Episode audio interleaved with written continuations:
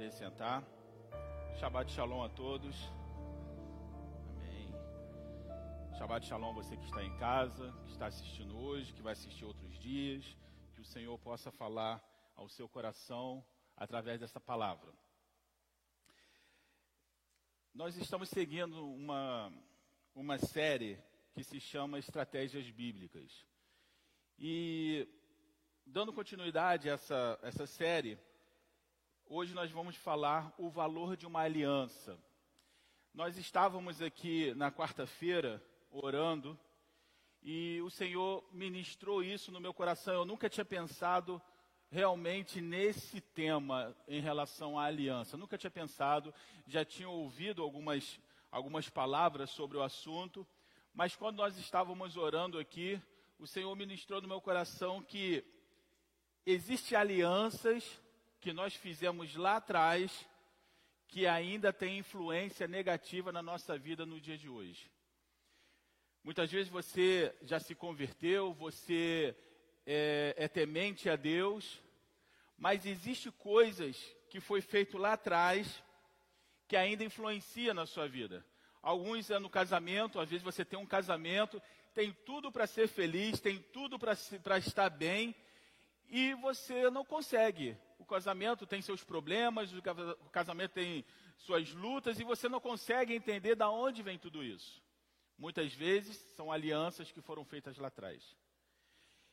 E uma coisa que, no momento que eu estava, eu, eu falei sobre isso na quarta-feira e falei assim: eu vou estudar um pouco sobre esse assunto, porque Deus ministrou no meu coração para trazer essa palavra na sexta-feira.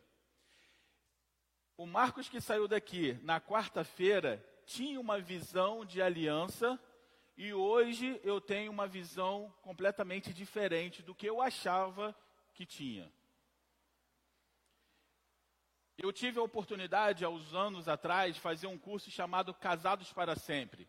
E nesses Casados para Sempre falava sobre aliança, falava sobre eh, relacionamentos sexuais que foram feitos lá atrás, que vai agregando é, peso à nossa vida. E na época eu lembro que foi ministrado que a gente precisa fazer oração para que isso fosse quebrado e tudo mais.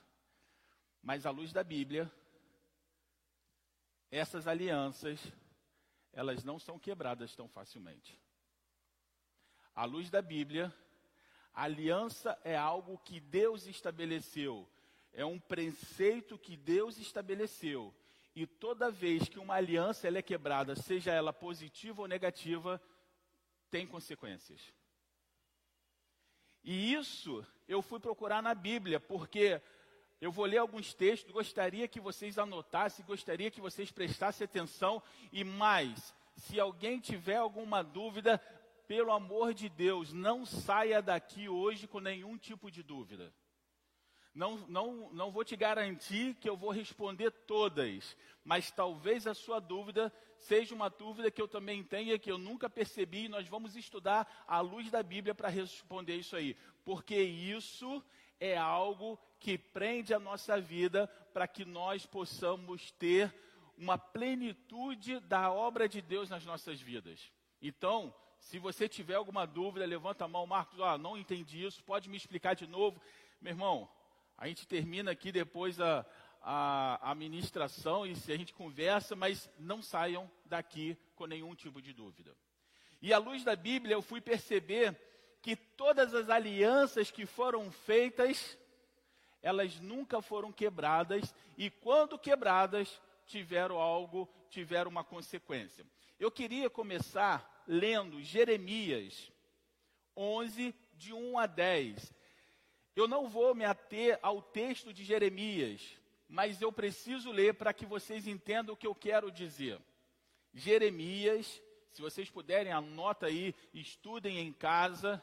Às vezes o que vai ser dito hoje vai ser algo que vai libertar a sua vida de coisas que você está aprisionado e você não sabe. Então, Jeremias 11, de 1 a 10, diz assim: A palavra que veio a Jeremias da parte do Senhor, dizendo: Ouve as palavras dessa aliança, e falai aos homens de Judá e aos habitantes de Jerusalém. Dize-lhe, pois, assim diz o Senhor, Deus de Israel: Maldito o homem que não escutar as palavras dessa aliança. Preste atenção que Deus está falando que maldito o homem que não escutar as palavras dessa aliança. Mas essa aliança não foi estabelecida agora. Essa aliança é a aliança que ele estabeleceu com os pais. Preste atenção nisso. Que ordenei aos vossos pais no dia em que os tirei da terra do Egito, da fornalha do, do ferro, dizendo: Dai ouvidos à minha voz e fazei conforme a tudo quanto vos mando. E vos sereis o meu povo, e eu serei o vosso Deus para que confirme o juramento que fiz a vossos pais, de dar-lhe uma terra que manasse leite e mel, como se vê nesse dia. E então eu respondi e disse: Amém, ó Senhor. E disse-me o Senhor: apregou a todas essas palavras nas cidades de Judá e nas ruas de Jerusalém, dizendo: Ouvi as palavras dessa aliança e cumpri-as, porque, porque deveras advertiu vossos pais no dia em que os tirei da terra do Egito, até o dia de hoje, madrugando, protestando e dizendo: Dai ouvidos à minha voz. Mas não ouviram, nem inclinaram os seus ouvidos. Antes andaram cada um conforme o propósito do seu coração malvado, e por isso trouxe sobre eles todas as palavras dessa aliança que lhes mandei que cumprisse, porém não cumpriram. Disse mais o Senhor: uma conspiração se achou entre os homens de Judá, entre os habitantes de Jerusalém. Presta atenção agora nesse último versículo.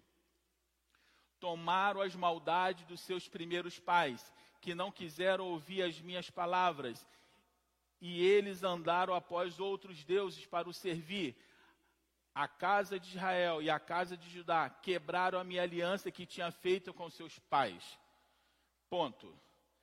Presta atenção nessa passagem, porque Deus está cobrando de uma geração uma aliança que não foi feita com essa geração específico, mas Deus está cobrando uma aliança que foi feita lá atrás. Qual é o primeiro princípio que nós aprendemos aqui? A aliança, ela não se deteriora com o passar do tempo. Uma vez feita a aliança, ela é inquebrável. Deus está cobrando de Israel, daquela geração, algo que foi estabelecido lá atrás. Então, quando nós temos em mente que Deus leva muito a sério a aliança, então eu diria que ele leva muito a sério a aliança que é feita com ele e ele leva muito a sério a aliança que não é feita com ele, porque o que nós estamos falando aqui é sobre aliança. A aliança foi algo que Deus estabeleceu e é um princípio de Deus. Então ele não tem meio termo. Seria mais ou menos assim como, vamos supor que fosse proibido beber água aqui, aqui na igreja com caneca de plástico. E todo mundo era proibido beber água com caneca de plástico. Porém, o meu filho poderia beber porque é meu filho, então ele pode. Não, para Deus não funciona dessa, dessa forma. O que é, é, o que não é, não é. Não importa para quem, é um princípio. E Deus não quebra seus princípios. Até aqui, alguma dúvida sobre aliança? Então, a aliança ela não é temporal, amém?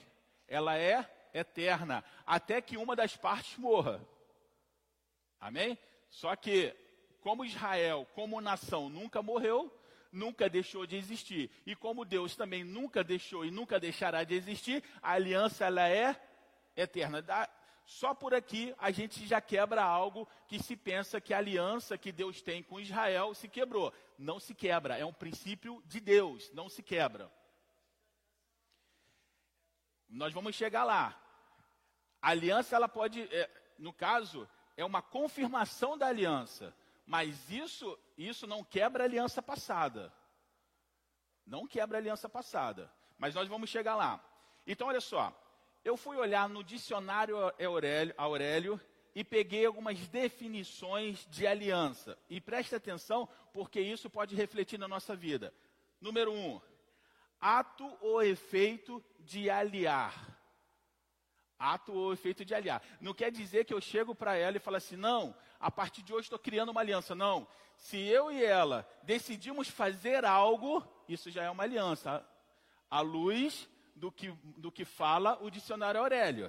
Então, o fato de se aliar já é uma aliança. Aí gera uma pergunta: que tipo de aliança nós temos feito hoje com pessoas? Porque quando você se faz uma aliança, vamos voltar lá em Gênesis, o que, que Gênesis fala? Se tornam um. Segundo ponto, ajuste, acordo ou pacto. Aqui já é um pacto propriamente dito. Ah, eu tenho uma aliança com você, já é um pacto propriamente dito. Outro, isso aqui é interessante, preste atenção. Aliança simbólica de noivado, que quer dizer aliança de compromisso, ou casamento, que é a consumação através do que? Do ato sexual. Preste atenção. Então, um noivado já é uma aliança. Ah, eu fui noivo de não sei quem. Meu irmão, precisa ver isso aí. Porque um noivado já é uma aliança. Um casamento também é uma aliança, mas ele vai se consumir, vai se consumar o quê? Através da relação sexual. Por exemplo, um casal se casa, vai para a lua de mel, brigam na lua de mel, não tem relação nenhuma. Quando eles voltarem, eles podem anular o casamento. Nunca foram casados.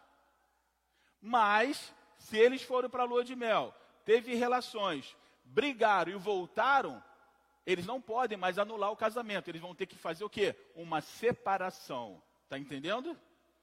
Então, quando a gente começa a perceber, e levando em consideração que no caso do casamento, é uma aliança descrita na Bíblia. Se tornam, quando um homem e a mulher se casam, se tornam uma só pessoa. Então quer dizer que se eu casei com a Adriana e ela tem algumas, alguns problemas, esses problemas também são meus, vão, ter, vão, vão atingir a mim. E se eu tenho alguns problemas, esses problemas também são dela. Quando Deus olhar para a gente, não vai olhar o Marcos e Adriano, vai ver um único ali. Preste atenção. E isso, no caso da relação sexual, não é apenas no casamento, não. São relações também fora do casamento. Você se torna um com aquela pessoa, amém? E o, e o quarto, relação, estabelecimento entre indivíduos ou grupos sociais. Ou seja, se você é sócio de uma pessoa, você tem uma aliança com ela. Relação estabelecida entre indivíduos ou grupos sociais. E uma coisa que Deus colocou no meu coração na, na quarta-feira era para que fosse quebradas as alianças que foi feita nesse lugar, com pessoas ou com instituições. E quando eu fui olhar, realmente, para Deus, se você é sócio de alguma pessoa, é uma aliança. Depende de quem você está fazendo. Presta com, atenção com quem você está fazendo uma aliança, com quem você está fazendo uma sociedade. Ah, mas eu só tenho uma sociedade com fulano de tal, ele não é crente, mas é uma excelente pessoa, meu irmão. Cuidado. Cuidado porque você está fazendo uma aliança e Deus está olhando essa aliança. E isso vai ficar mais complicado com os textos que eu vou ler a partir de agora. Bom, como a gente falou de alguns, de alguns valores aqui, eu vou pegar, pegar o primeiro, ato ou efeito de aliar. Aonde eu vou encontrar isso na Bíblia? 1 Reis 22, de 1 a 4. Preste atenção. E estiveram quietos três anos, não havendo guerra entre a Síria e Israel. Que história é essa aqui? Essa aqui é a história de Acabe. Acabe estava há três anos, ele não fazia guerra com o rei da Síria. Porém, no terceiro ano, sucedeu que Josafá, rei de Judá, desceu para avistar-se com o rei de Israel. Quando Josafá vai visitar o rei Acabe, o rei Acabe fala assim: agora eu vou fazer guerra, agora eu quero minha terra de volta. Preste atenção, o que, que muda na cabeça do rei de Israel depois de três anos sem empreender uma guerra? Ele está lá três anos sem empreender guerra nenhuma. De repente Josafá vem e agora ele quer fazer guerra. Preste atenção, às vezes quem se alia a você não se alia porque tem os mesmos pensamentos, mas se alia a você pelo que você pode fazer pelos seus próprios pensamentos, pelos seus próprios é, objetivos. Foi no caso aqui. Quando Josafá se alia com Acabe, Acabe fala assim: agora eu vou fazer o que eu quero. Isso é bom para Josafá? Não importa, mas Josafá está aqui, eu vou usar Josafá para poder fazer uma guerra. E ele faz uma pergunta: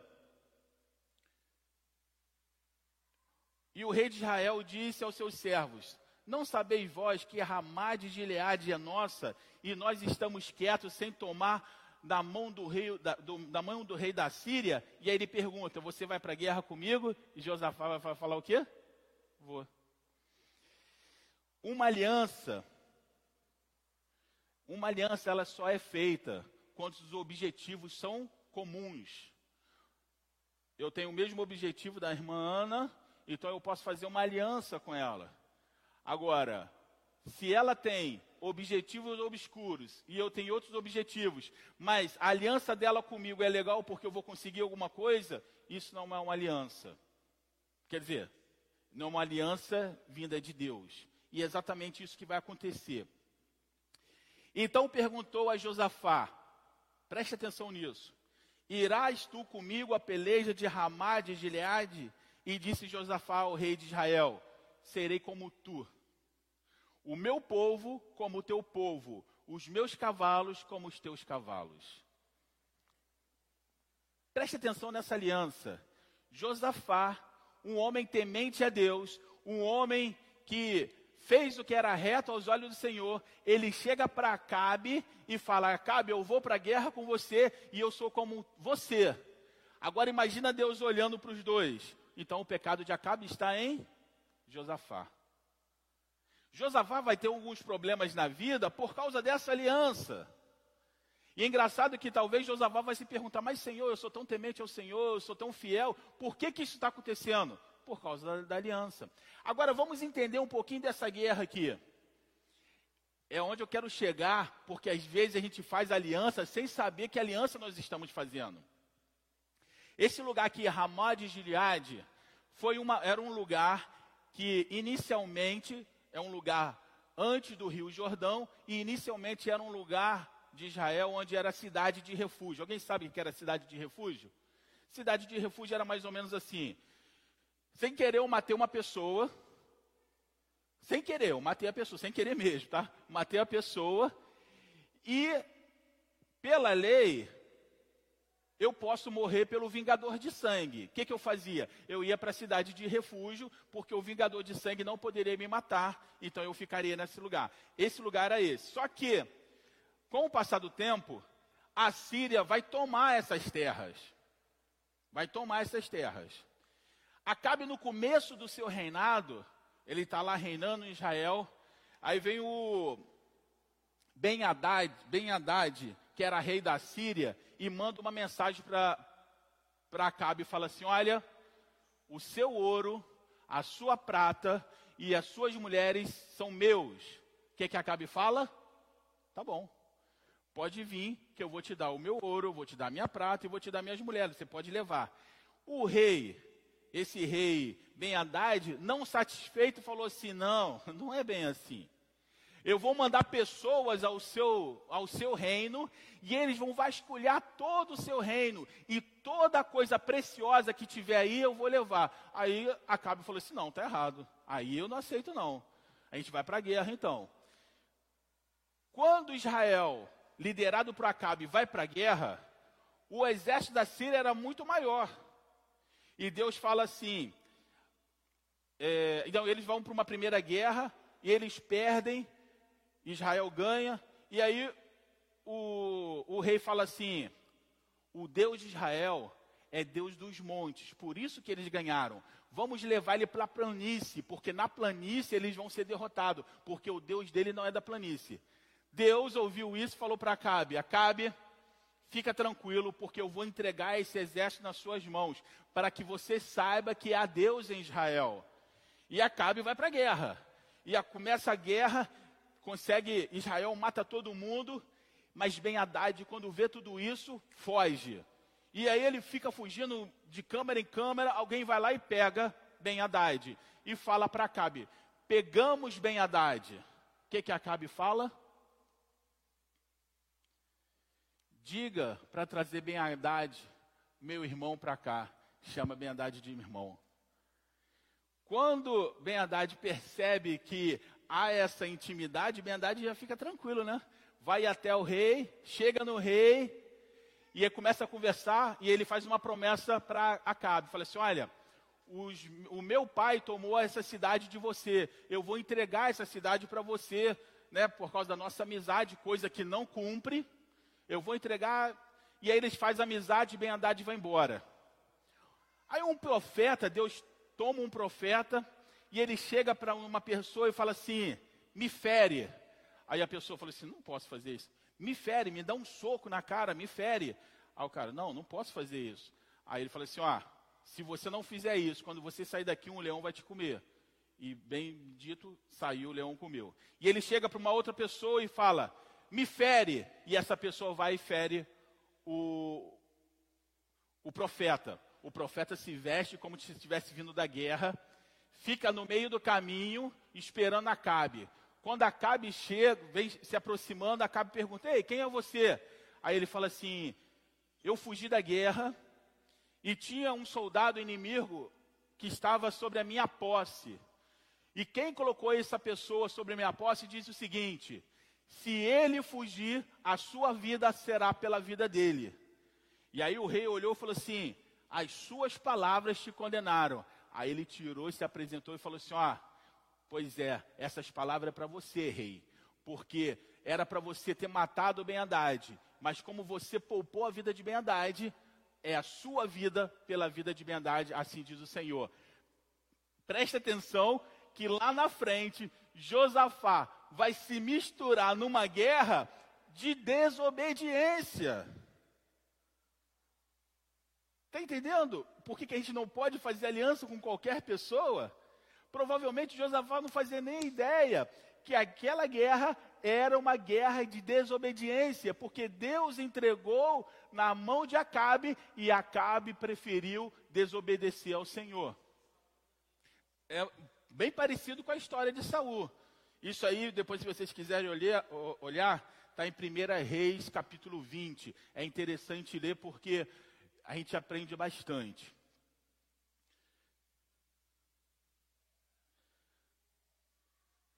Então, a gente entende que algumas coisas vão acontecer na vida de Josafá depois, decorrente dessa aliança.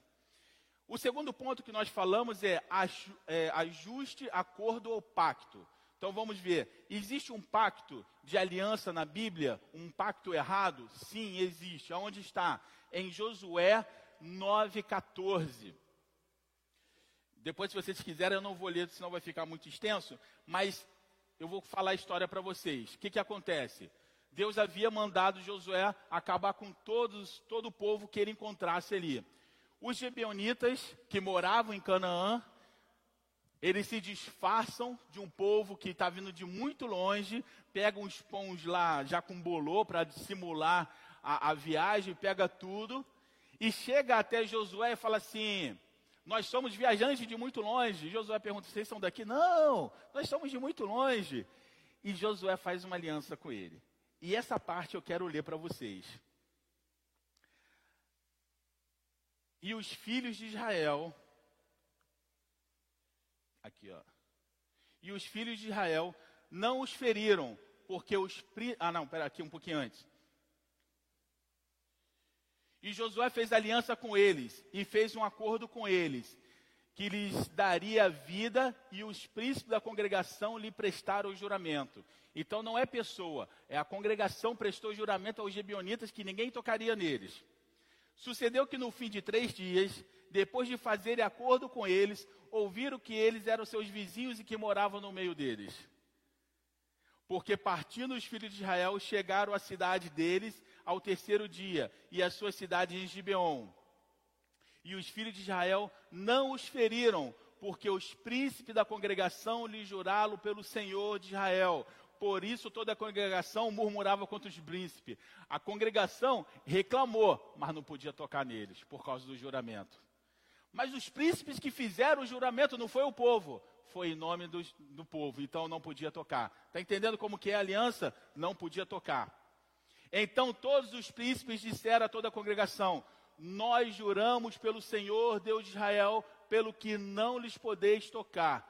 Josué protegeu os gibeonitas e não deixou que fossem mortos. Está entendendo o, o, o valor de uma aliança? Eles descobriram que, for, que eles foram enganados, mas mesmo sendo enganado, não anularia a aliança que os príncipes de Israel fez com os gibeonitas. aliança é algo que Deus leva muito a sério.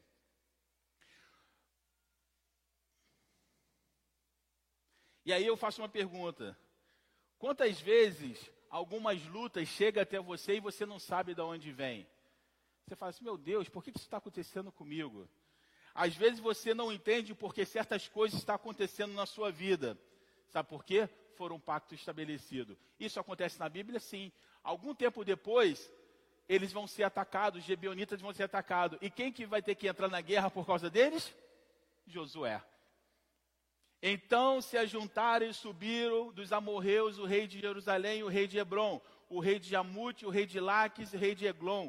E todo o seu exército saíram a Gibeão a pelejar contra eles. Enviaram, pois, os homens de Gibeão a Josué, ao arraial de Gigal, dizendo: Não retires a tua mão do seu servo. Sobe apressadamente e nos livra, e livra-nos e ajuda-nos, porque todos os reis dos amorreus que habitam nas montanhas se ajuntaram contra nós. Então subiu Josué de Gigal, ele e toda a gente de guerra com ele e todos os homens valorosos. Ou seja, ele teve que entrar numa guerra por causa de um juramento. Quantas guerras nós estamos entrando sem a gente saber, mas porque existe pactos lá atrás? E esse pacto era um pacto que não poderia ser quebrado? Um pacto ele pode atravessar gerações. E ela vai, ela vai atravessar tantas gerações que eu não sei exatamente quantos anos vão se passar, mas são bastantes anos, anos tá? De Josué a Davi, eu não sei exatamente, esqueci de olhar, mas é bastante tempo. Mas vai acontecer no reino de Davi que vai haver uma fome de três anos. E Davi não entende o que está acontecendo. Quando eu fico pensando em Davi, eu fico pensando assim: eu não, eu não, sei se essa fome foi antes ou depois do pecado de Davi. Mas se foi depois, Davi devia estar tá pensando assim: mas Senhor, eu estou fazendo tudo certo, né? não estou fazendo mais nada de errado, não estou pegando mulher dos outros, está tudo tranquilo aqui. Por que, que tem essa fome de três anos? E ele vai consultar o Senhor. E aí o que, que acontece? Houve nos dias de Davi uma fome de três anos, segundo Samuel 21. Três anos consecutivos. E Davi consultou ao Senhor, e o Senhor lhe disse: É por causa de Saul, da sua casa sanguinária, porque matou os gebionitas. No reinado de Saul, Saul queria a terra dos gebionitas. Então o que, que ele fez?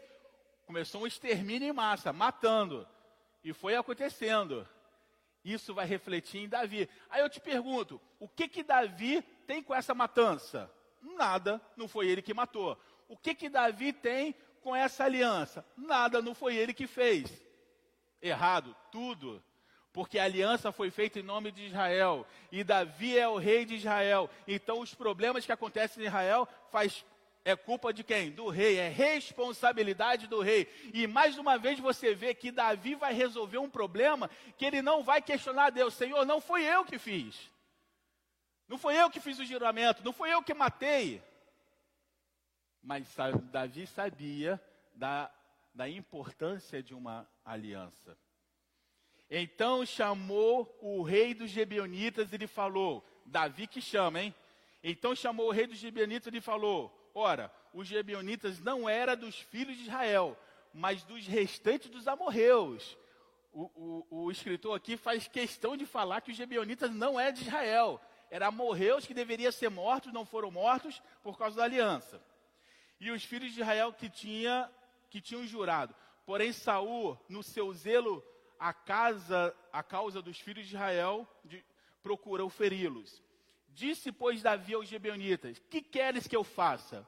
E que satisfação vos darei para que abençoe a herança do Senhor? Israel estava numa posição de maldição, aonde apenas os gibeonitas poderiam abençoar Israel. Por quê? Porque quebrou uma aliança. E Davi pergunta: o que, que eu posso fazer para que vocês possam nos abençoar?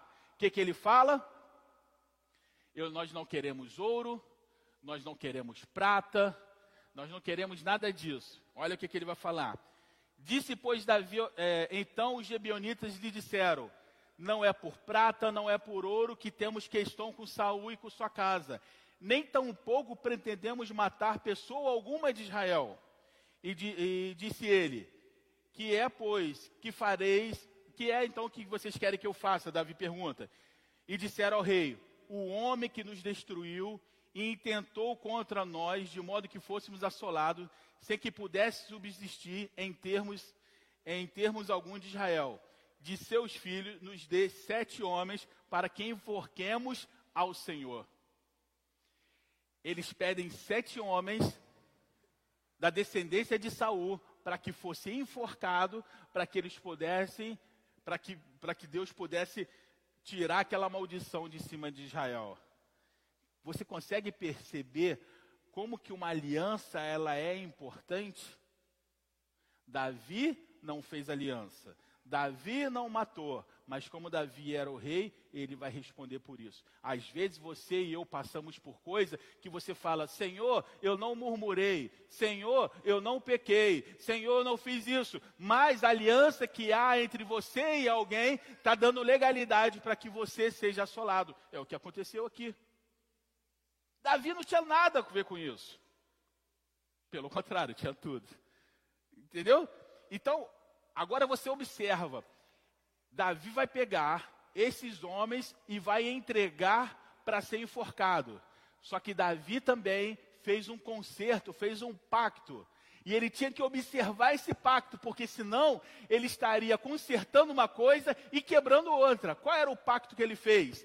Mevibosete, que era filho de Jonas, ele prometeu que cuidaria dos filhos de Jonas para sempre. Ou seja, quando ele entregou os filhos, ele falou: Mevibosete, eu não posso entregar, esse eu protejo, porque isso faz parte da minha aliança. Meu irmão, se você não consegue entender a gravidade de como é importante a, a aliança para Deus, eu não consigo. Eu, é, essa aqui é uma daquelas pregações que eu gostaria de, sei lá, ser mais conseguir abrir a cabeça das pessoas e colocar informação lá dentro para ver como que isso é importante. Às vezes nós estamos sendo derrotados por causa de alianças que nós fizemos. Tanto que Jesus, ele vai dar, nos dar uma lição muito preciosa. Ele, Jesus vai falar uma coisa que até então não foi, nunca foi, tinha sido dito, mas vai fazer todo sentido em relação à aliança. Jesus vai falar assim, ó, em verdade vos digo que tudo que ligarem na terra será ligado no céu. Seja positivo, seja negativo. Tudo que você ligar na terra será ligado no céu. Ou seja, se você fez uma aliança, ainda que errada, é uma aliança. É ligado na terra e é ligado no céu. O homem pode dar um jeitinho. No céu, meu irmão, tem protocolo. Ou é ou não é e ponto final. Não tem para onde correr.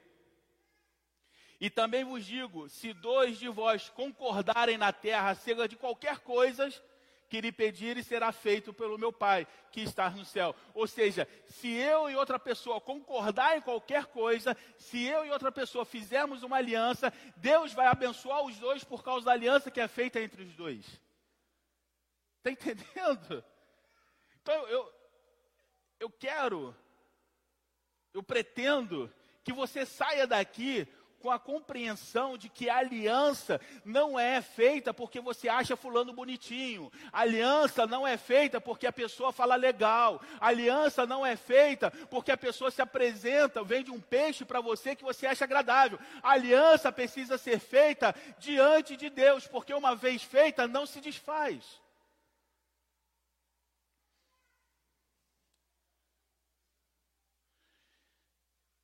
A outra tipo de aliança é a aliança do noivado, a aliança do casamento. A aliança ela pode ser é, estabelecida a partir do noivado. Já no casamento nós falamos aqui, né, sobre a questão sexual. Isso abre um precedente em relação em relação à aliança. Ainda que seja uma relação fora de aliança, é uma aliança. Ou seja, um adultério é uma aliança fora do casamento. É uma aliança maligna? Sim, não deixa de ser. Porque o que caracteriza uma aliança é o quê? na união de duas pessoas de sexo oposto, não é, não é o sexo? Então, seja lá onde for, é uma aliança. Então, muitas vezes você tem várias alianças aí no decorrer da sua vida e você não sabe o que está acontecendo com você. São essas alianças que foram feitas. Porque está escrito que quando está escrito, quando um homem ou uma mulher se juntam, eles se tornam um. É um princípio, irmão. Independente se você está casado, independente se você está cometendo adultério, é um princípio. Se teve a união, se tornou um, é uma união. É uma união maligna, mas não deixa de ser uma união. Lembra do que nós falamos de Josafá? Vou voltar de novo em Josafá. Josafá fala para o rei o quê? Serei como tu, o meu povo como o teu povo, e os meus cavalos como os teus cavalos. Meu irmão, se você fala, se a Bíblia fala que é um, se a pessoa está cometendo algo lá fora, é você que está cometendo, irmão. Ou eu estou errado? Hã? Pode discordar, fala assim, Marco, isso não faz o menor sentido, não é isso que eu quero ouvir. É, bom, você pode até falar, mas está tá escrito, tá. Sim. É uma aliança ou não é? Posso continuar? Amém? Ou misericórdia? Ah, amém. Vamos lá. Então, assim, em 2 Reis 8 diz assim: E no ano quinto de Jorão, filho de Acape, rei de Israel, reinando ainda Josafá em Judá, começou a reinar Jeorão, filho de Josafá, rei de Judá. Agora quem vai reinar é Jeroão. Jeorão, Jeorão que vai reinar. Era ele da idade de 30 anos quando começou a reinar, e oito anos reinou em Jerusalém e andou nos caminhos dos reis de Israel, como também fizera a casa de Acabe, porque tinha por mulher a filha de Acabe. Vamos voltar aqui para o Reino do Sul. Reino do Sul é onde esse rei vai reinar. É o reino de Judá. Era um reino que até então os reis fizeram o que era reto aos olhos do Senhor. Mas por causa da aliança de Josafá, a idolatria vai entrar onde? Em Israel, em Judá. E eu vou te falar, essa idolatria vai chegar um ponto no reinado de Manassés que Deus vai falar assim: ó, eu não suporto mais Judá. O que, que Manassés vai fazer de tão absurdo? Ele vai queimar os seus próprios filhos em homenagem a Moloque, ou sei lá quem. Ele vai queimar os próprios filhos. Da onde que ele aprendeu isso? Da, da mulher de Acabe. Quem é a mulher de Acabe? Jezabel. Você vai perceber que o intento do diabo nunca foi Israel. Israel já estava perdido. O intento do diabo era entrar em Judá e vai entrar através de o quê? De um pacto de palavra e um pacto de sangue. E isso vai ser a derrota de Judá. Às vezes você fala, mas Senhor, eu estou passando uma, uma situação tão difícil, eu só estou colecionando derrota na minha vida. Com quem você fez um pacto, meu querido? Já parou para pensar? Com quem você está aliado? Os antigos tinham um ditado que falava: farinha do mesmo saco. Não é assim? Eu diria para você que quando você se alia, quando você faz uma aliança com quem não é de Deus, é como se Deus olhasse para você e falasse: farinha do mesmo saco?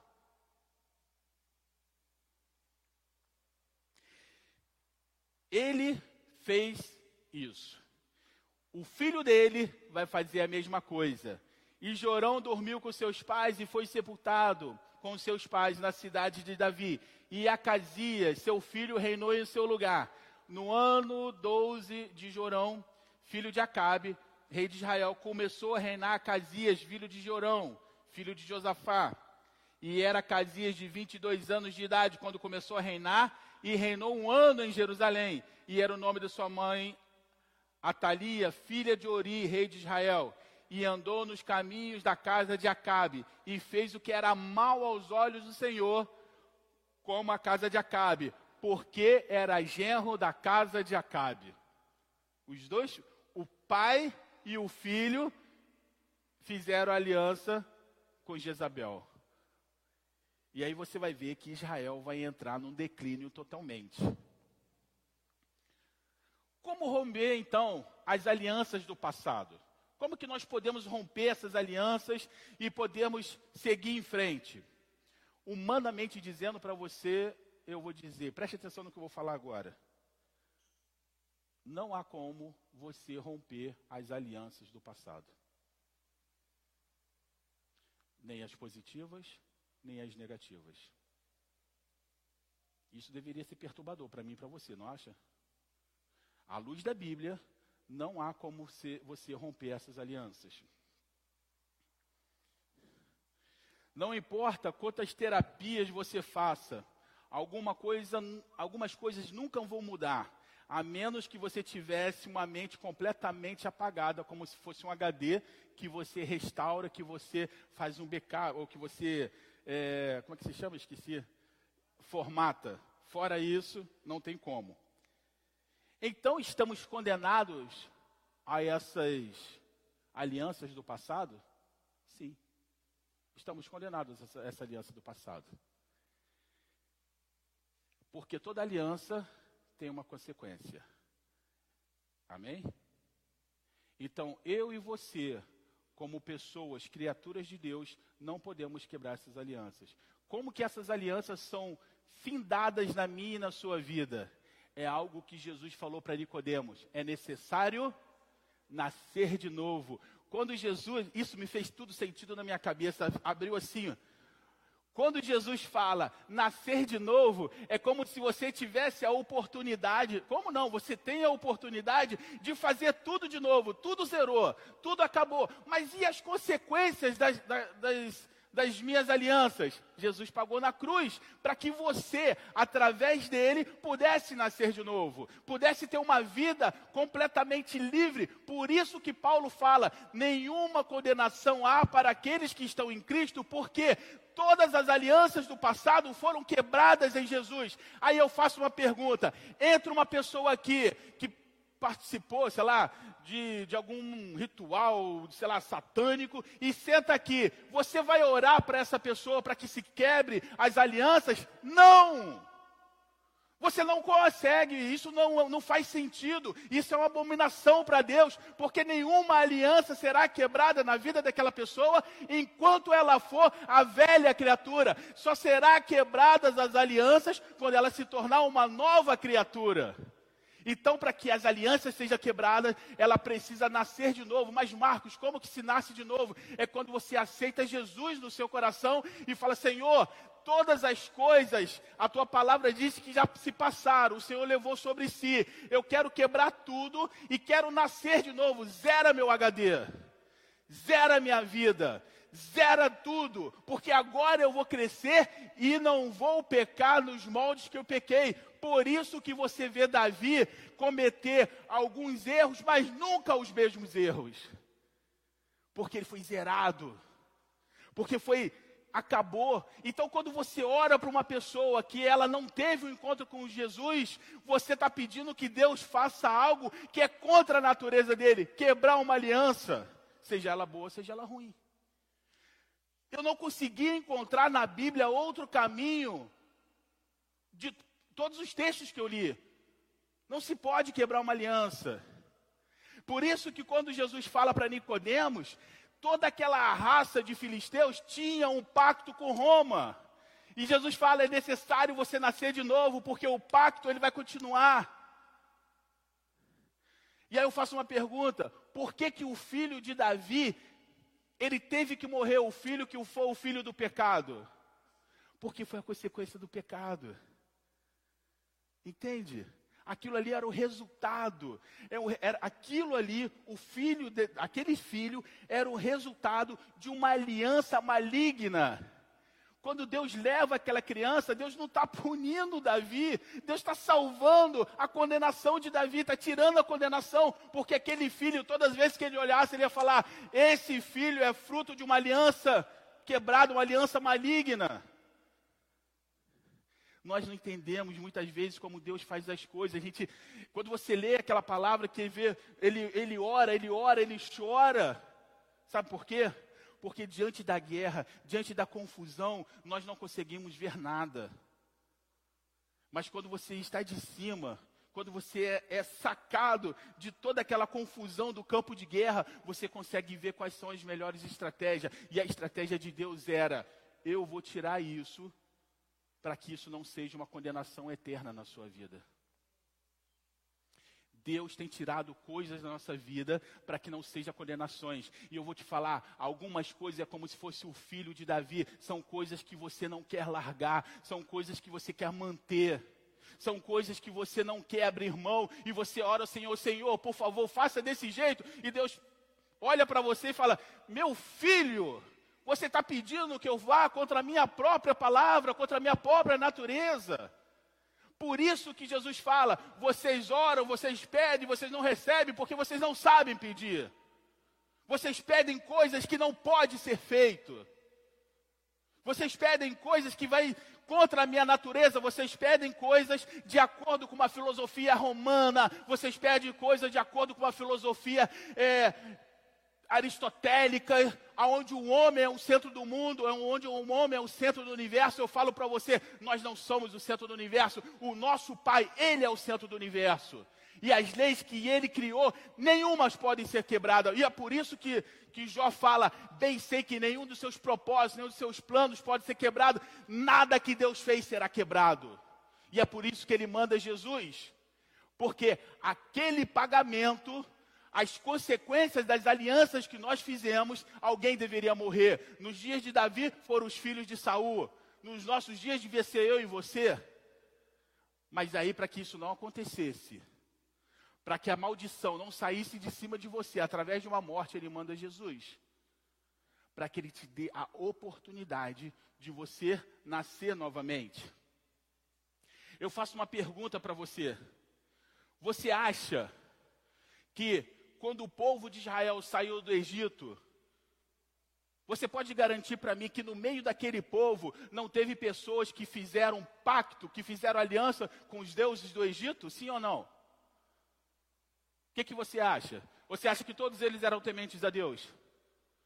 Muitos deles fizeram pacto. E como que isso foi resolvido? A travessia do Mar Vermelho. Porque simboliza o quê? O batismo. Aonde você se torna uma nova criatura.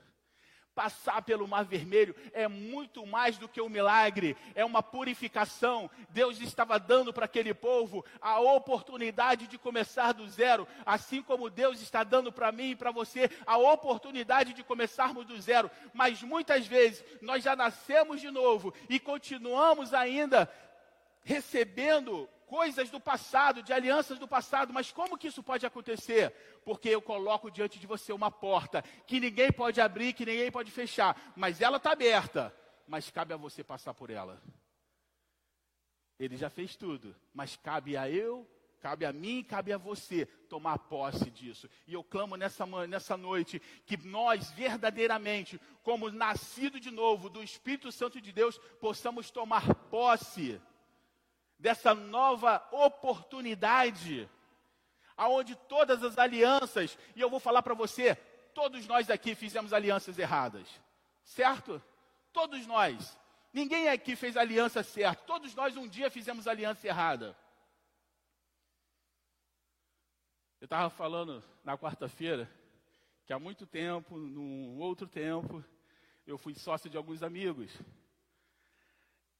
E nós terminamos a sociedade e cada um seguiu o seu caminho.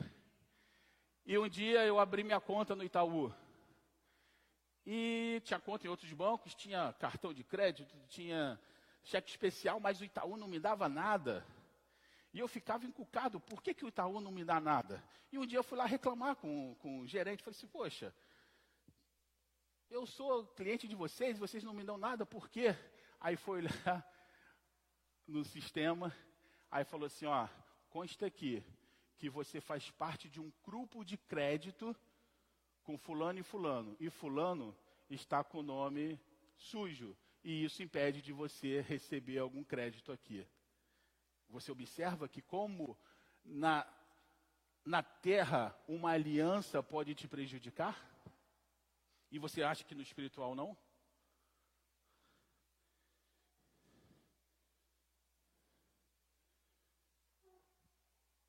A pergunta nessa noite é: você já nasceu de novo? Ou você vive ainda no velho homem querendo que Deus quebre as alianças que você fez? É uma boa pergunta, não é? Porque se você for o velho homem e você está pedindo para Deus quebrar suas alianças, Deus não está nem ouvindo as suas orações. Porque Ele não pode fazer algo que é contra a sua própria natureza. Agora, se você fizer a oração nessa noite, falar, Senhor, eu quero ter um encontro contigo. Senhor, eu quero aceitar o Senhor Jesus no meu coração e quero que tudo se faça novo. A Bíblia fala que tudo se fez novo. Às vezes a gente olha para a nossa vida no normal, Quantos de nós não, já olhamos para a vida e já pensamos assim: quem dera se eu tivesse a oportunidade de, de voltar e fazer diferente? Quem nunca pensou isso? Ou só eu que pensei isso? Aí alguém fala assim: eu pensei isso ontem. Não é, não é verdade? A gente não tem essa. Poxa, se. Eu lembro que eu era criança, devia ter uns 11 anos, e os meus pais trabalhavam como caseiro lá na Barra da Tijuca. A gente morava numa casa lá, numa mansão. E o dono da casa era um, era um italiano, casado, e eles vinham duas vezes por ano no Brasil. E uma dessas vezes que, ela, que eles vieram era aniversário da dona Carmen, a dona da casa. E eu ouvi ela falando assim no telefone. Essas palavras martelam na minha cabeça até hoje.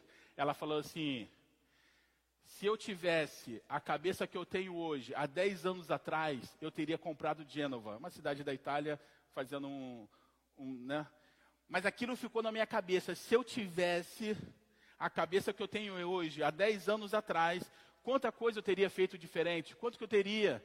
Mas Jesus está falando para você: você pode começar tudo de novo. Você pode, nessa hora, zerar tudo Sabe aquela acusação que o diabo de vez em quando vem na sua mente? Ele pode zerar isso. Sabe aquele pecado que você acha que é imperdoável, que você às vezes tenta guardar ele lá no fundo e fala assim: nossa, eu não vou nem pensar porque isso. O Senhor pode zerar isso.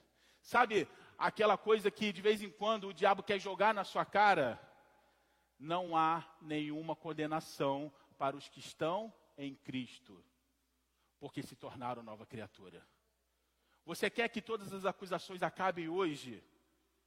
Você quer que tudo cesse nesse momento? Você quer olhar para trás e falar assim: olha, eu errei lá atrás, mas era um velho homem, porque hoje eu sou um novo homem e eu sou a expressão de adoração ao Senhor?